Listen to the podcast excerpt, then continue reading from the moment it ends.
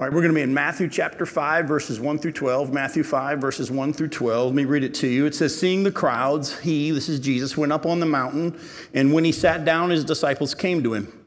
And he opened his mouth and he taught them, saying, Blessed are the poor in spirit, for theirs is the kingdom of heaven.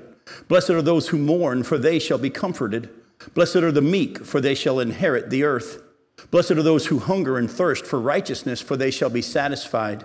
Blessed are the merciful, for they shall receive mercy. Blessed are the pure in heart, for they shall see God. Blessed are the peacemakers, for they shall be called sons of God. Blessed are those who are persecuted for righteousness' sake, for theirs is the kingdom of heaven. Blessed are you when others revile you and persecute you and utter all kinds of evil against you falsely on my account. Rejoice and be glad, for your reward is great in heaven, for so they persecuted the prophets who were before you. Now, as we dig deeper tonight into Jesus' Sermon on the Mount, it'll help us to remember the predominant attitudes that the Jews and especially their leaders uh, had at the time of this message. Now, let me put it to you this way Have you ever heard somebody say something, but you didn't hear the context? And there's a possibility you, had you misinterpreted what they said because you didn't hear the context? What we're going to do tonight is we're going to take a look at the context of the Sermon on the Mount.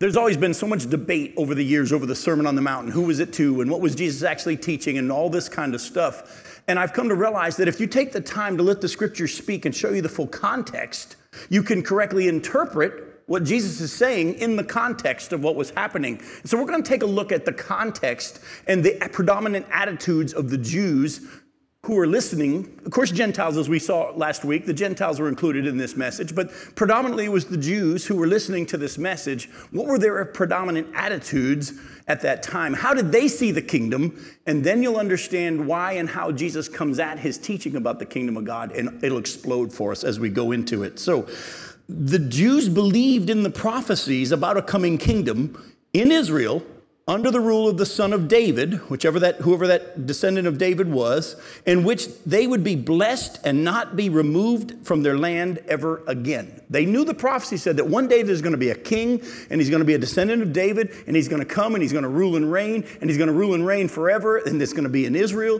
and they would never be removed from the kingdom ever again. Put a bookmark here in Matthew 5 and go with me to 2 Samuel chapter 7. Uh, Uh, one of the many places that we see this prophecy it's in 2 Samuel chapter 7 where God is speaking to David, King David, through the prophet Nathan, starting in verse 8. It says, Now therefore, you thus you shall say to my servant David, Thus says the Lord of hosts, I took you from the pasture, from following the sheep, that you should be prince over my people Israel. And I have been with you wherever you went, and have cut off all your enemies from before you. And I will make for you a great name, like the name of the great ones of the earth. And I will appoint a place for my people Israel, and will plant them so that they may dwell in their own place and be disturbed no more. And violent men shall afflict them no more, as formerly from the time that I appointed judges over my people Israel. And I will give you rest from all your enemies. Moreover, the Lord declares to you that the Lord will make you a house, David, and when your days are fulfilled and you lie down with your fathers, I'm going to raise up your offspring after you, who shall come from your body, and I will establish his kingdom, and he shall build a house for my name, and I will establish the throne of his kingdom forever. Now, let's be honest. Have the Jews been brought back into the land, never to be disturbed again, that their enemies aren't bothering them anymore? As much as they're back in the land, the final fulfillment of this prophecy has not happened yet. But God Himself said, I'm going to do this. And the Jews knew this. And all through the Old Testament, there were these pictures of this coming kingdom. And I'm going to show you a couple more about this. But, but the Jews, when Jesus comes and He speaks about the kingdom of God, now keep in mind, Matthew, over and over uses the word kingdom of heaven because he wouldn't use the word God because of the Jews didn't you say the name God. So but when he talks about the kingdom of heaven and blessed are them for theirs is the kingdom of heaven, he's talking about the coming kingdom of God on the earth. The Jews believed in it. They were expecting it. But many of them thought that since the promises were made to Abraham and his descendants about this coming kingdom, that all they had to do to enter the kingdom was to be a descendant of Abraham. They just thought the promises were Abraham to Abraham and his descendants. Therefore, if I'm a descendant of Abraham, I'm in. And Jesus is going to be starting to blow that thinking up. Go to Genesis chapter 17 real quick. We're going to see a couple things come out from these prophecies that the Jews kind of missed. In Genesis chapter 17, look at verses 1 through 8. It says, When Abram was 99 years old, the Lord appeared to Abram and said to him, I am God Almighty. Walk before me and be blameless, that I may make my covenant between me and you, and may multiply you greatly.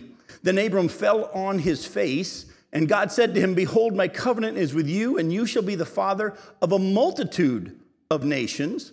No longer shall your name be called Abram but your name shall be Abraham, for I have made you the father of a multitude of nations. I will make you exceedingly fruitful, and I will make you into nations, and kings shall come from you. And I will establish my covenant between me and you, and your offspring after you throughout their generations, for an everlasting covenant, to be God to you and to your offspring after you. And I will give to you and to your offspring after you the land of your sojournings, all the land of Canaan, for an everlasting possession, and I will be their God. Now, look closely. Here, God promises that He's going to give them, Him and His descendants, their, the land, and He's going to be their God and going to give them an everlasting possession of the land. But what did He also say? You're going to be the father of what? Of a multitude of nations. Don't miss that. That's going to be important later on. Go to Daniel chapter 7. As you know from our study last week, we came to realize that the kingdom of God is not just for the Jews. But the Gentiles will be included in the kingdom of God. But Daniel chapter 7, look at this prophecy. Look at verses 13 and 14.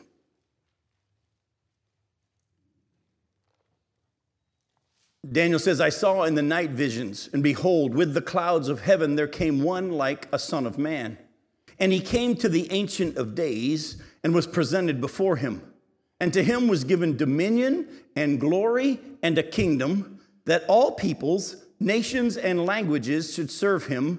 His dominion, dominion is an everlasting dominion which shall not pass away, and his kingdom one that shall not be destroyed. So here again, we see another prophecy about this one that's coming. He looks like a son of man. He looks human, but he was brought before the Ancient of Days. He's brought before God the Father, and he was given a kingdom. But in this kingdom, who's going to worship him? All nations. First off, the Jews thought they were the only ones that are going to be in the kingdom because they thought it was just to them. But on top of that, they thought all they had to do to be in the kingdom was just be Jewish. Go to Matthew chapter 3.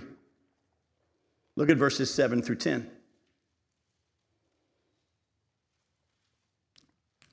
John the Baptist is speaking here in Matthew chapter 3, starting in verse 7. It says, But when he, this is John the Baptist, saw many of the Pharisees and Sadducees coming to his baptism, he said to them, You brood of vipers, who warned you to flee the, from the wrath to come? Bear fruit in keeping with repentance, and don't presume to say to yourselves, We have Abraham as our father. For I tell you, God is able from these stones to raise up children for Abraham. Even now, the axe is laid to the root of the trees. Every tree, therefore, that does not bear good fruit is cut down and thrown into the fire. And what he says to them is this don't think you're okay because you're Abraham's descendants. God's able to raise up descendants from Abraham from these stones if he wants to. You actually to understand, well, as you know from before, from our study last week, in order to enter the kingdom, there has to be repentance. See, Others taught and believed that entry and prominence also into the kingdom was tied to their own righteousness. First, the Jews believed in a coming kingdom, but they thought that they were automatically in because they were Jewish. Abraham was their father. And on top of that, they were taught that how you get prominence in the kingdom is by how righteous you were. And they would compare themselves with each other to see who was more righteous, and they would jockey for position. Remember how James and John even asked Jesus, Who's going to sit on your right and who's going to sit on your left in the kingdom? Go to Luke chapter 18. Now, all this that I'm showing you is going to lay the foundation for when we start to actually break down the Sermon on the Mount. So stick with me tonight. In Luke chapter 18, look at verses 9 through 14. Jesus also told this parable to some who trusted in themselves. This is Luke 18, starting in verse 9. He also told this parable to some who trusted in themselves that they were righteous. And he treated and treated others with contempt. Two men went up into the temple to pray, one a Pharisee and the other a tax collector. Now the Pharisee, standing by himself, prayed thus God, I thank you that I'm not like other men, extortioners, unjust, adulterers, or even like this tax collector. I fast twice a week, I give tithes of all that I get. But the tax collector, standing far off, wouldn't even lift up his eyes to heaven, but he beat his breast, saying, God, be merciful to me, a sinner. I tell you, this man, the, the tax collector, went down to his house justified rather than the other. For everyone who exalts himself will be humbled, but the one who humbles himself will be exalted. So here Jesus tells this parable and he says, Look, this guy thought he was righteous, thought he's going to be okay in the kingdom. But the tax collector, it's going to be important later on tonight, the sinner who humbled himself and said, God be merciful, merciful to me, that guy went home justified, not the one who was supposedly, quote unquote, more righteous. So, as you're going to see, Jesus' Sermon on the Mount is going to point out that only the perfectly righteous can enter the kingdom. And no one has that righteousness within themselves. Remember last week's study? How in Matthew chapter 5, verse 20, and also in verse 28, Jesus says in the Sermon on the Mount, unless your righteousness surpasses that of the Pharisees and the Sadducees, and then he says, You must be perfect, for your heavenly Father is perfect. The only way you're going to enter the kingdom is not because you're automatically a Jew and therefore you're in. That's not how it works. Secondly, it's not tied to your righteousness, because if you're going to go in on your own righteousness, you have to be perfect. And if you can't be perfect, you can't enter the kingdom. And so keep this all in mind because as Jesus begins his Sermon on the Mount and he starts to lay out the things we're going to begin to look at tonight, you're going to see that he was dealing with a predominant understanding of the kingdom to come and how it was and who it was for and how you got into it that he was going to be blowing up in the Sermon on the Mount. Now, as you're going to see in this three chapter sermon,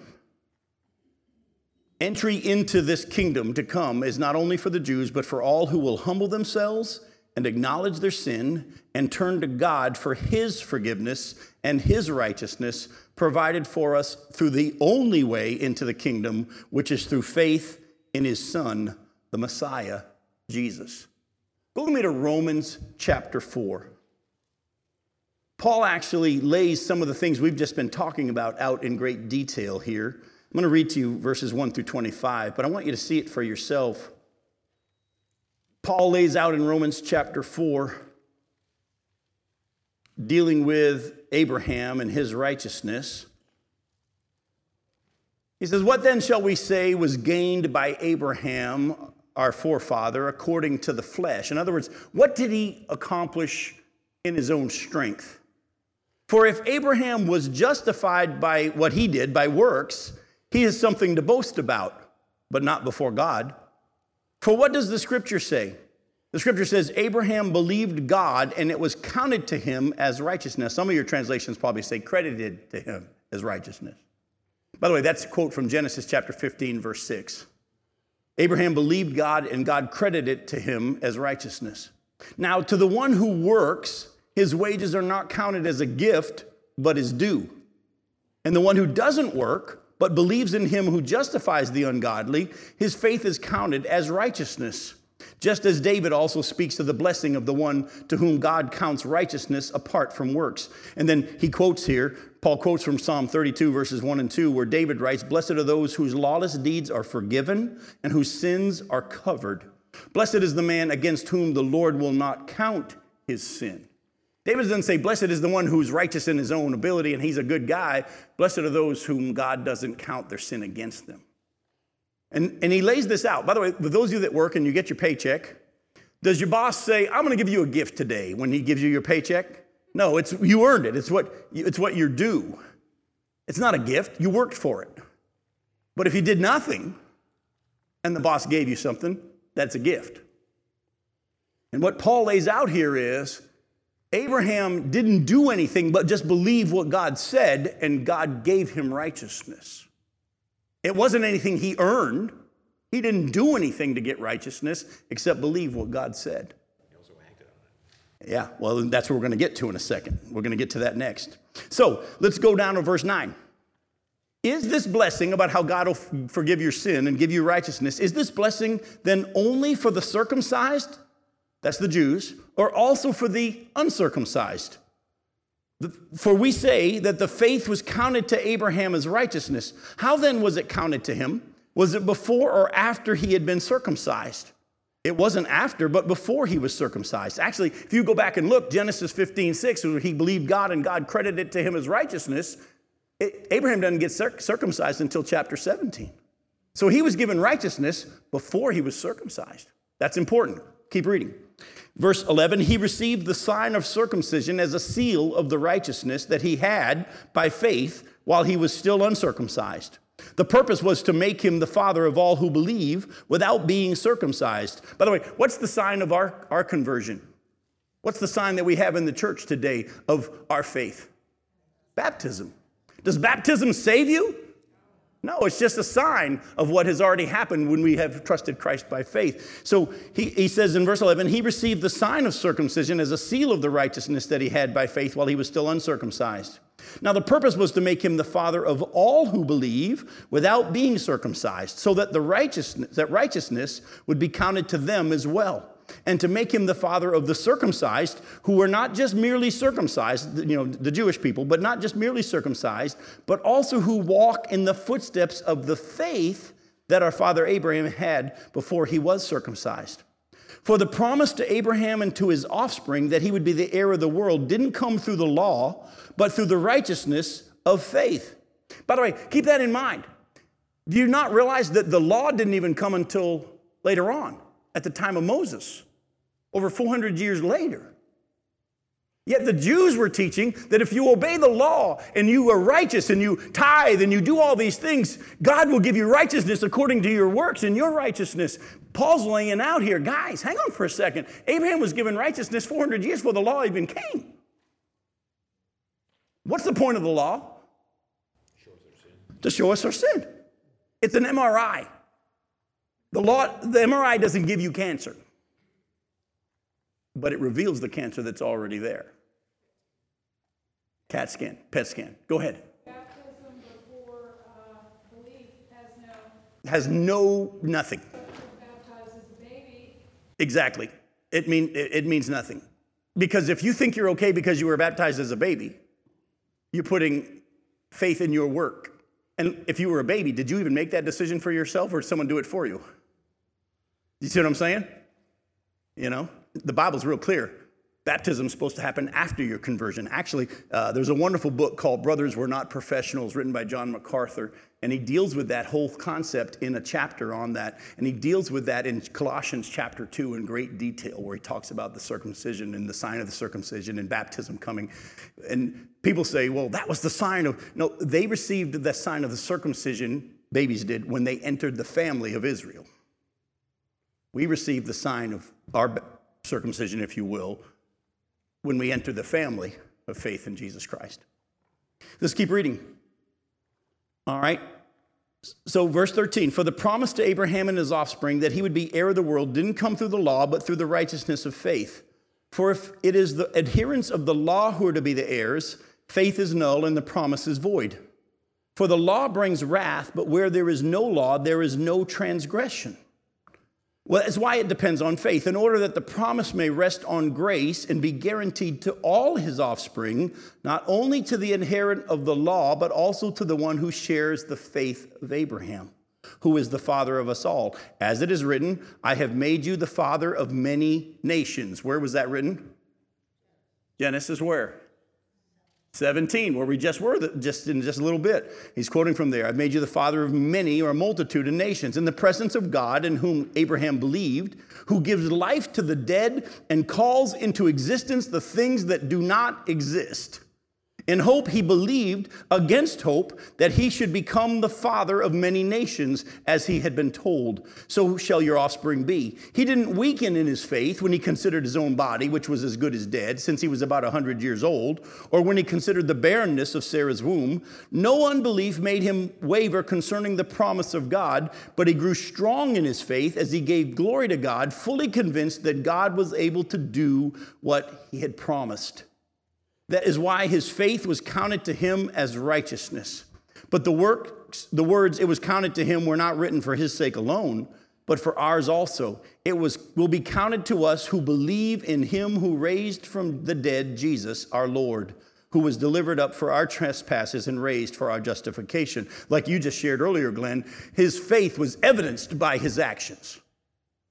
He didn't put faith in his actions, his faith was evidenced by action.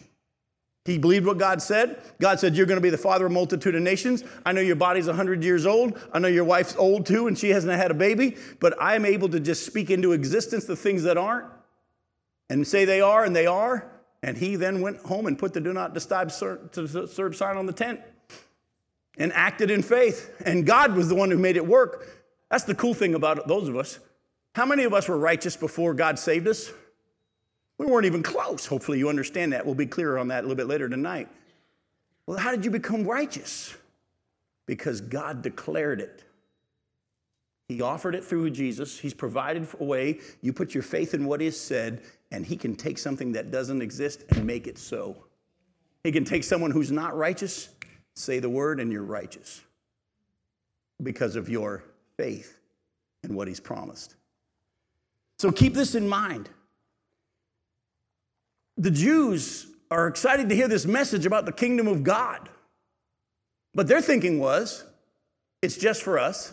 No, God had said all along that it wasn't just for the Jews. He also, their attitude was, we get into the kingdom because we're just Jewish. We're sons of Abraham. We're in. God says that's not how it works. Oh, we get into the kingdom and we get prominence in the kingdom because of our righteousness, and God says he's about to blow all of that up. The scripture makes it very, very clear. And so when we understand the context and what was the predominant attitude of the people uh, of the nation of Israel when Jesus gave this Sermon on the Mount, it will help us now as we go through it to really understand what he's saying. Now, at the same time, though, before we go any further, before we can break down the specifics of the Sermon on the Mount, verse by verse, which we're going to do, I need to deal with one more thing. Go to Luke chapter 20, verses 9 through 18. There's also a lot of misunderstanding about the kingdom of God in the church today. And I want us to hopefully get this laid out before we get into the Sermon on the Mount. Go to Luke chapter 20, start in verse 9. And Jesus began to tell the people this parable. He said, A man planted a vineyard and let it out to tenants and went into another country for a long while.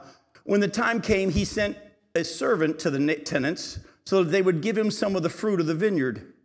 But the tenants beat him and sent him away empty handed. And he sent another servant, but they also beat and treated him shamefully and sent him away empty handed. And he sent yet a third. This one also they wounded and cast out. Then the owner of the vineyard said, What shall I do? I'll send my beloved son. Perhaps they will respect him. But when the tenants saw him, they said to themselves, This is the heir. Let us kill him so that the inheritance may be ours and they threw him out of the vineyard and killed him. What then will the owner of the vineyard do to them? He'll come and destroy those tenants and give the vineyard to others. When they heard this, they said, Surely not. But he looked directly at them and said, What then is this that is written? The stone that the builders rejected has become the cornerstone.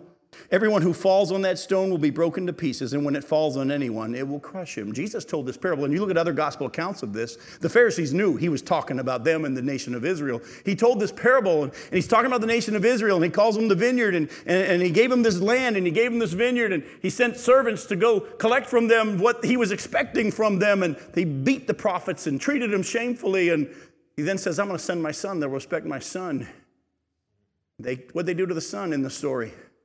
They killed him, took him outside the vineyard, outside the land, and outside the city, and just killed him. And what's the master going to do? He says, I'm going to remove them from the land, and I'm going to give the vineyard to others. Now, because of this, since the Jews rejected Jesus, and since Jesus himself said that God would give the vineyard to others because of their killing of his son, here's a question Is the kingdom no longer promised to the Jews? Is the kingdom no longer for the Jews? Is it just for the church? I hope you understand. It's still for the Jews too. As much as Jesus has planned all along that the kingdom would include Jew and Gentile and church and tribulation saints, the Bible is very, very clear that as much as we've been grafted in and allowed to be a part of this kingdom to come, He's not done with the nation of Israel. The promise to Israel still stands because of the forefathers. Go with me to Romans chapter 11. I was having a conversation years ago with a pastor about this whole topic, and he wasn't sure what he believed about God's future plan for Israel. And I said, Romans chapter 11 is so clear, it's so simple. He said, You're the first pastor I've ever heard that said Romans 11 was clear and simple. Well, let me just read it to you, see what you think. Romans chapter 11, Paul says, I ask then, has God rejected his people? And of course, Paul answers the question, by no means. For I myself am an Israelite, a descendant of Abraham, a member of the tribe of Benjamin. God has not rejected his people whom he foreknew. Do you not know what the scripture says of Elijah, how he appeals to God against Israel? Elijah said, Lord, they've killed your prophets, they have demolished your altars, and I alone am left, and they seek my life. But what is God's reply to him? God says, I've kept for myself 7,000 men who have not bowed the knee to Baal. So too, at the present time, there's a remnant chosen by grace. By the way, let me just say this to you real quick. Whenever you see the word remnant in the Bible, it always refers to the Jews. The church isn't the remnant. The remnant are, Jewish people. The Bible's really clear about that. So, too, there's a remnant. Verse uh, 5 So, too, at the present time, there's a remnant chosen by grace. But if it is by grace, it's no longer on the basis of works. Otherwise, grace would no, no longer be grace. What then? Israel failed to obtain what it was seeking. The elect obtained it, but the rest were hardened. As it is written, God gave them a spirit of stupor, eyes that would not see, and ears that would not hear, down to this very day. And David also says, Let their table become a snare, and a trap, and a stumbling block, and a retribution for them. Let their eyes be darkened so that they cannot see, and bend their backs forever. So he asks again. He's already said in verse 1, I asked then, Has God rejected the Jews? By no means. And then he says in verse 11, So I ask, Did they, the Jews, stumble in order that they might fall? By no means. Rather, through their trespass, salvation has come to the Gentiles so as to make Israel jealous. You want to double check me? You can go back and look at Deuteronomy chapter 32, verse 21. God's laid out the whole history of the nation of Israel in chapter 32 of Deuteronomy. He says, You're going to do this, and then I'm going to do that, and you're going to do this, and I'm going to do that. He knew what their whole story was going to be before it happened. And in verse 21, he says this He says, You're going to go after other gods and make me jealous. I'm going to take a people you don't consider a people, and I'm going to use them to make you jealous. He said, Now salvation has come to the Gentiles so to make Israel jealous. Now, if their trespass, the Jews' trespass means riches for the world, and if their failure means riches for the Gentiles, how much more will their full inclusion mean?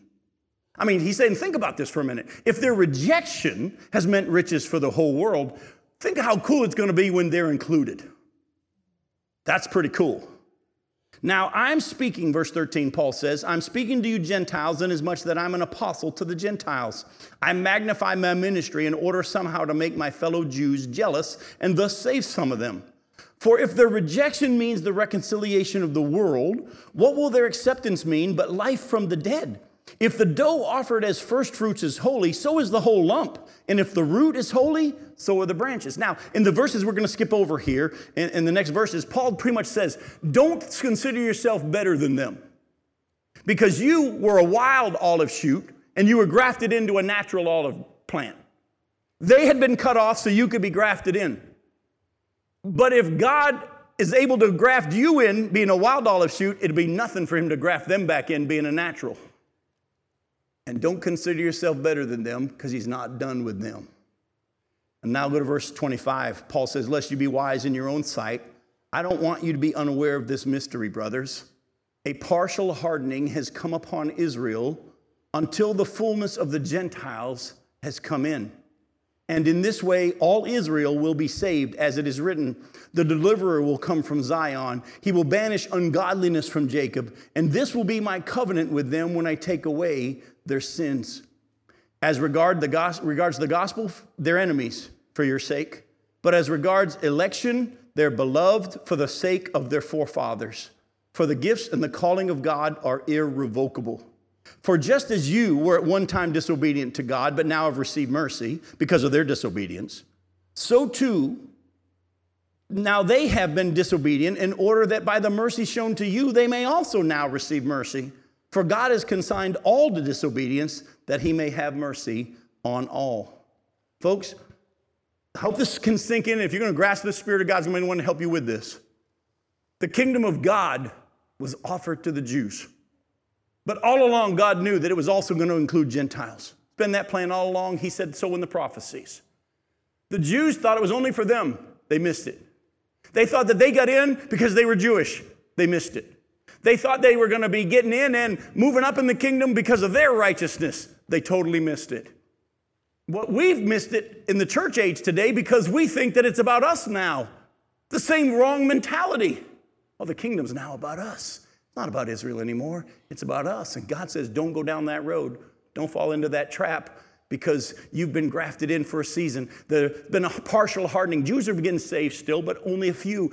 God's saving mostly Gentiles in the world today. And he says, but that time period is going to come to a close, and he's going to finish what he started with Israel. And the kingdom will be offered back to Israel. And the Israel that survives the tribulation period will all be saved, every single one of them. You've heard me talk about this before. But what I want to do right before we start really diving into the Sermon on the Mount is show you a couple of passages that I found there are some passages in the Old Testament, many of them, but I'm just going to show you a couple that I believe speak of a humble brokenness and a confessing of their sin and a turning to God by the Jews in the last days. I actually have found prophecies that I think show what the Jews are actually going to say when they turn to Jesus at the end of the tribulation period, and it's kind of cool. Go to Psalm 106. You remember in Luke chapter 24, verse 44 and 45, Jesus said, Everything written about me in the law and the prophets and the Psalms must be fulfilled. Psalm 106, look at verses 1. Well, we're just going to read the whole chapter. Here's a recounting of the history of the nation of Israel. It says, Praise the Lord. Oh, give thanks to the Lord, for he is good, for his steadfast love endures forever.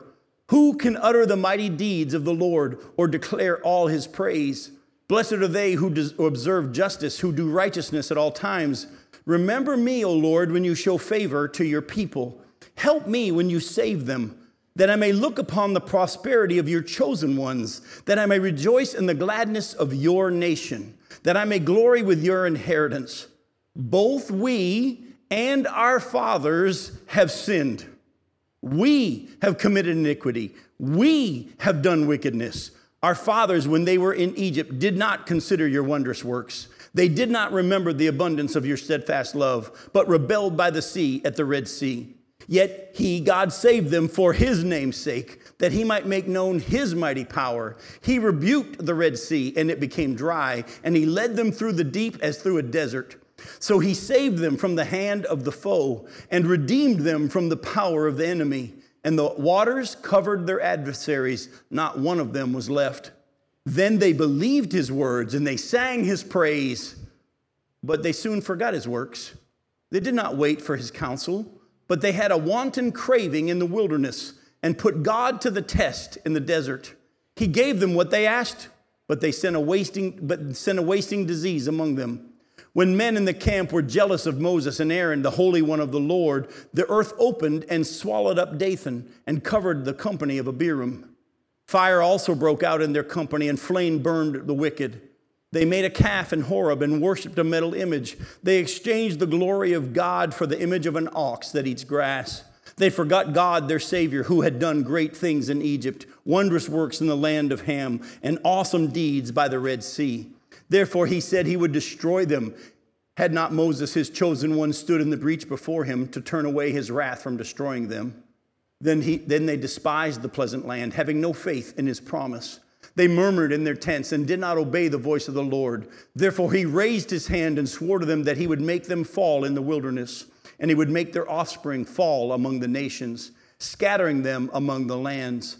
Then they yoked themselves to the Baal of Peor and ate sacrifices offered to the dead. They provoked the Lord to anger with their deeds, and plague broke out among them. Then Phinehas stood up and intervened, and the plague was stayed, and that was counted to him as righteousness from generation to generation forever. Remember from our study in Ezekiel how the descendants of Phinehas were going to have that special place in the coming millennial kingdom in the temple because of Phinehas? Here's some more about that. They angered him, verse 20, uh, 32. They angered him at the waters of Meribah, and it went ill with Moses on their account. For they made his spirit bitter, and he spoke rashly with his lip. Remember how he got mad and said, If we got to provide water for you, and because that he missed the promised land? They didn't destroy the peoples as the Lord commanded them, but they mixed with the nations and they learned to do as they did. They served their idols, which became a snare to them. They sacrificed their sons and their daughters to the demons. They poured out innocent blood, the blood of their sons and daughters, whom they sacrificed to the idols of Canaan, and the land was polluted with blood. Thus they became unclean by their acts and played the whore in their deeds. Then the anger of the Lord was kindled against his people, and he abhorred his heritage. He gave them into the hand of the nations, so that those who hated them ruled over them. Their enemies oppressed them, and they were brought into subjection under their power. Many times he delivered them, but they were rebellious in their purposes, and were brought low through their iniquity. Nevertheless, he looked upon their distress when he heard their cry. For their sake, he remembered his covenant. Remember that covenant he made with Abraham that we read about tonight? He remembered the covenant and relented according to the abundance of his steadfast love. He caused them to be pitied by all those who held them captive. Save us, O Lord our God, and gather us from among the nations, that we may give thanks to your holy name and glory in your praise. Blessed be the Lord, the God of Israel, from everlasting to everlasting. And let all people say, Amen. Praise the Lord. Not cool?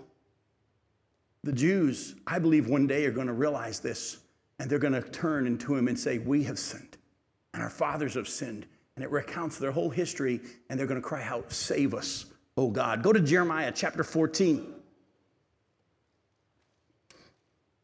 Oh, and by the way, when they have this attitude of repentance and they turn to God and his provision for their sin, they're going to be included in the kingdom. Jeremiah chapter 14, look at verses 17 through 22. You shall say to them this word Let my eyes run down with tears night and day, and let them not cease, for the virgin daughter of my people is shattered with a great wound, with a very grievous blow. If I go out into the field, behold those pierced by the sword. If I enter the city, behold the de- diseases of famine. For both prophet and priest ply their trade through the land and have no knowledge. Have you utterly rejected Judah? Does your soul loathe Zion? Why have you struck us down, God, so that there's no healing for us? We looked for peace, but no good came, for a time of healing, but terror, behold, terror. Look at this. We acknowledge our wickedness, O Lord, and the iniquity of our fathers, for we have sinned against you. Do not spurn us for your name's sake. Do not dishonor your glorious throne. Remember and do not break your covenant with us. Are there any among the false gods of the nations that can bring rain? Or can the heavens give showers? Are you not He, Lord our God? We set our hope on you, for you do all these things.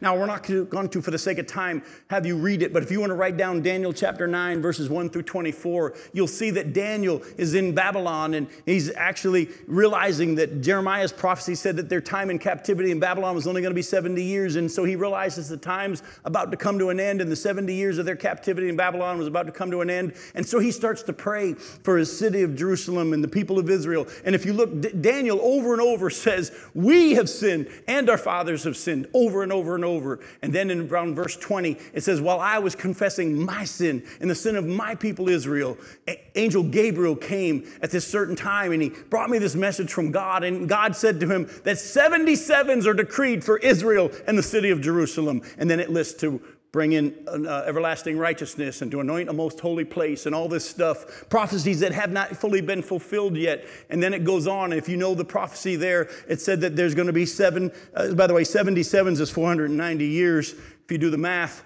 there was going to be 49 years from the decree to rebuild the walls of Jerusalem and the city of Jerusalem until it was finally completed, and that was fulfilled to the day. And then there's going to be 434 years from that point on until the anointed one, actually, the scripture says in the Hebrew language, the Messiah comes. And that was fulfilled literally to the day that Jesus rode into Jerusalem on the donkey. But then the prophecy says, but then the anointed one will be cut off. And as you know, he was killed. It's obvious in that prophecy there's a break there, and there's only one seven year period that's left in that prophecy. Remember, 77s are decreed for Israel in the city of Jerusalem to bring in all this stuff that hasn't happened yet. The Bible said what tonight in Romans chapter 11? Israel's been put on hold until the fullness of the Gentiles has come in. And then all Israel is going to be saved. There's one last seven year period. There's going to be an Antichrist that makes a covenant with many, the Jews being included. And for the three, first three and a half years of that seven year period, they're going to think they're okay, but then he's going to reveal himself to be who he is.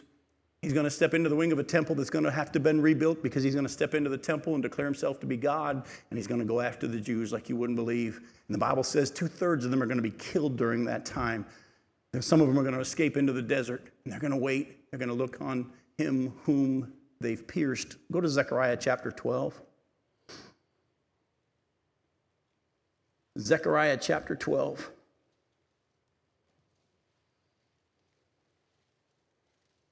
Look at verses 10 through 14.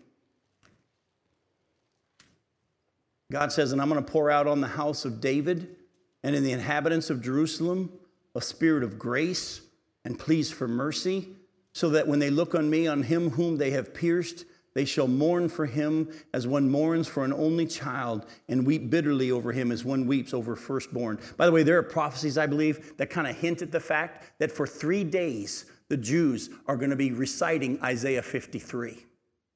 He was crucified or put to death for our transgression, he was bruised for our iniquities. They're going to be actually crying out Isaiah 53 in faith that it was Jesus who was suffered for them.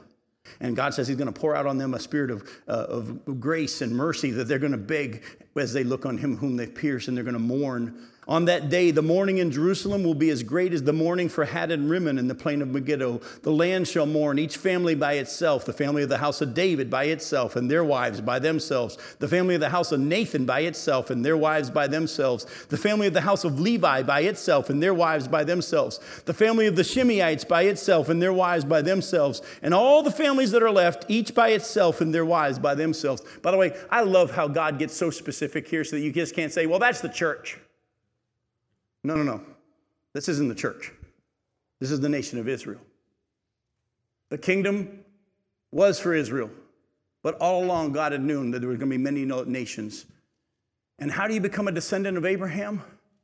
Not by being born a Jew, by faith. Because Abraham was given righteousness when he had faith in what God had promised. And God made Abraham the father of not only the Jewish people that receive him by faith, but also the Gentiles who receive him by faith. And that's how you get into the kingdom. And by God's grace, we've been grafted in and brought into the kingdom, and we're going to be a part of it. There's going to rule and reign with him on the earth. It's going to be an amazing time. But don't think for a second, like the church unfortunately teaches today. Many in the church teach today. By the way, there are whole denominations that are pro Palestine and hate the Jews because they, their theology says that the, the, all these promises are ours now and he's done with Israel. The Bible's very clear. He's not done with Israel by no means. Don't think you're better than them because he's going to graft them back in and it's going to be an amazing day when that happens. Think about when the Jews of the world start to believe in Jesus. Isn't that going to be cool? They'll have an understanding and an insight we don't even fully grasp. All right, with all that as our foundation, now it's time to look at the Sermon on the Mount. Are you ready? Abraham didn't have uh, 100% faith. No. Yeah. Okay. With all this, let's take a look now at the Sermon on the Mount. Go to Matthew chapter 5, verse 2. And he opened his mouth and he taught them, saying, Blessed are the poor in spirit, for theirs is the kingdom of heaven or the kingdom of God. Blessed are the poor in spirit. Now remember, we've already laid this out. The brokenness and the humble confessing of sin and repentance needed to enter the kingdom. Remember? You want to enter the kingdom? You don't enter the kingdom because you're a Jew. You don't enter the kingdom because you're righteous. You enter the kingdom humbly and with repentance and brokenness. Go to Romans chapter 3. You say, We just got back to Matthew. I know, but Go to Romans chapter 3. Look at verses 10 through 18.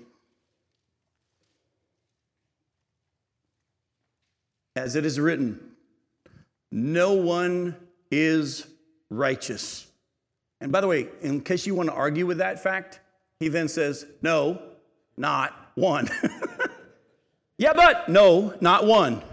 No one understands. No one seeks for God. And by the way, you want to have a fun study?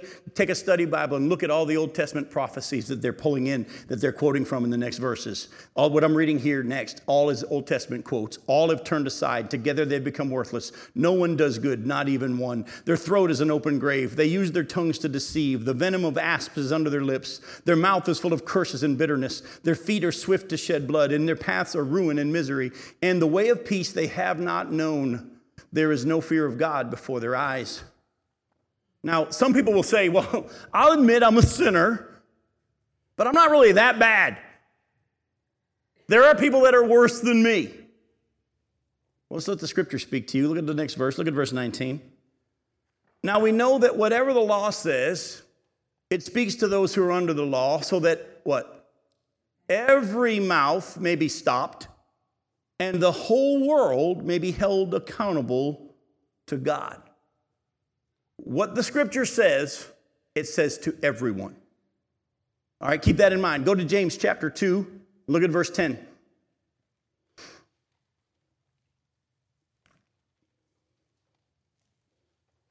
James chapter 2, verse 10, it says this For whoever keeps the whole law but fails in one point has become accountable for all of it. Don't miss that. If you're able to keep the whole law, yet stumble at just one, one point, you're guilty in the eyes of God as if you broke it all. Why? Why, according to what we've already heard and from the scriptures, that if you're able to keep the whole law yet stumble at just one point, you're guilty as if you broke it all? Because the, the measurement is perfection. The measurement is perfection. You must be perfect as your heavenly Father is perfect. In other words, God doesn't grade on a curve when it comes to sin. You want to be given righteousness, you have to get a 100%. You don't pass with a 99. If you get a 99, it's a zero. Because the only passing grade is 100 according to the scriptures. What? Well, how's that a curve? Yeah, well, I guess in people that understand that whole stuff, but there's yeah, but only the hundreds get in. It's not that because we don't reckon we aren't righteous as God is, we aren't doing His will, and or we, we actually reject, and that's that's what sin is. So even a little bit of rejection is. Uh, exactly. Well, then that's a big part of it, and unfortunately, we don't have time to go into the depth of what you just shared. But yes, but go with me to Luke chapter uh, 7. Let me show you something. This is kind of important for us in the church age. I've been a pastor for many, many years. And I got to be honest with you, we're going to start talking as we break down each of these sections of the Sermon on the Mount about stuff that not only talk to the Jews or to the Gentiles and what's coming in the kingdom or the attitude of the kingdom people. We're going to be talking a lot about how this applies to us in the church age today. You're going to see that as we touched on at the end of last, last week, all the things in verses 1 through 12 had a correlation in the New Testament. Remember how we did that? You're going to find that a lot of stuff needs to speak to us and is going to speak to us. So be ready. You may find that the Sermon on the Mount hits a lot deeper. You're not going to be just studying and say, Well, I'm interested to find out about the Sermon on the Mount, what Jesus said. No, you may be surprised to find that as we do this, the Holy Spirit's going to be taking you to a deeper walk with the Lord Jesus Christ yourself. Because what he's teaching is what a kingdom person really looks like. In Luke chapter 7, look at verses 36 through 50. One of the Pharisees asked him to eat with him, and he, he, Jesus, went into the Pharisee's house and reclined at the table. And behold, a woman of the city who was a sinner, when she learned that he was reclining at a table in the Pharisee's house, brought an alabaster flask of ointment. By the way, this sounds familiar or similar to the one at the end of his life when Mary comes and breaks the jar, and they said, Why was this waste? This isn't the same story, this is a different one. And standing behind him at his feet, weeping, she began to wet his feet with her tears and wiped them with the hair of her head and kissed his feet and anointed them with the ointment. Now, when the Pharisee who had invited him saw this, he said to himself, If this man were really a prophet, he would have known who and what sort of woman this is who is touching him, for she's a sinner. And Jesus answering said to him, Simon, I have something to say to you. And he answered, Say it, teacher. Now, stop for a second. Let that sink in. The dude is judging Jesus. He's in his mind thinking if this guy really were a prophet, he'd know what kind of a person was touching him because that lady's a sinner. And Jesus says, I have something to say to you. And out loud, even though his thoughts are horrible toward Jesus, he goes, Say it, teacher. I've been a pastor long enough to know that I've had lots of people kiss me, but they didn't mean it. A certain moneylender had two debtors. One owed 500 denarii and the other 50.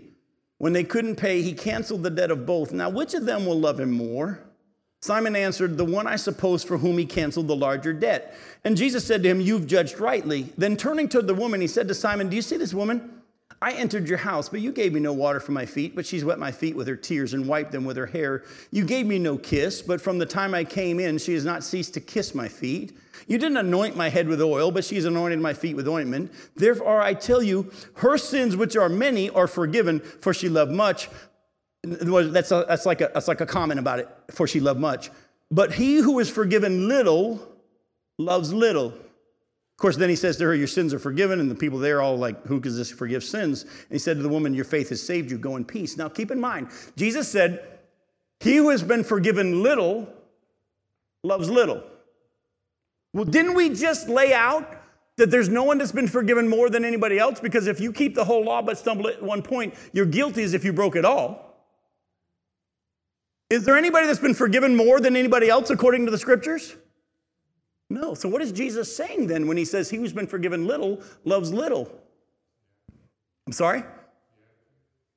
It's their understanding of how much they've been forgiven. If you think you've been forgiven little, you're going to love little. When you understand the depth of your depravity and your guilt before God, you will have a, a, a, love for God that is greater because you'll see how much you really were forgiven. Listen to me, folks.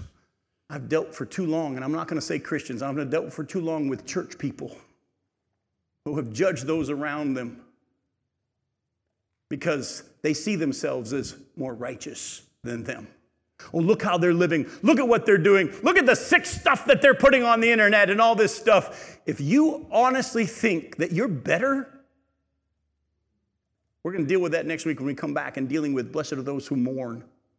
If you honestly think you're better, you don't understand how much God forgave you. You might have got saved at six years old. You might have got saved at eight, like I was. But it wasn't until I began to really understand my sin condition that when God saved me at eight years old, I was guilty as if I broke it all. Because even though I maybe not had done a whole lot of other stuff, I might have been pretty good when it came to keeping the law at eight years old. I had broken His law. But don't you still have to discern? You know what I'm saying? In what way?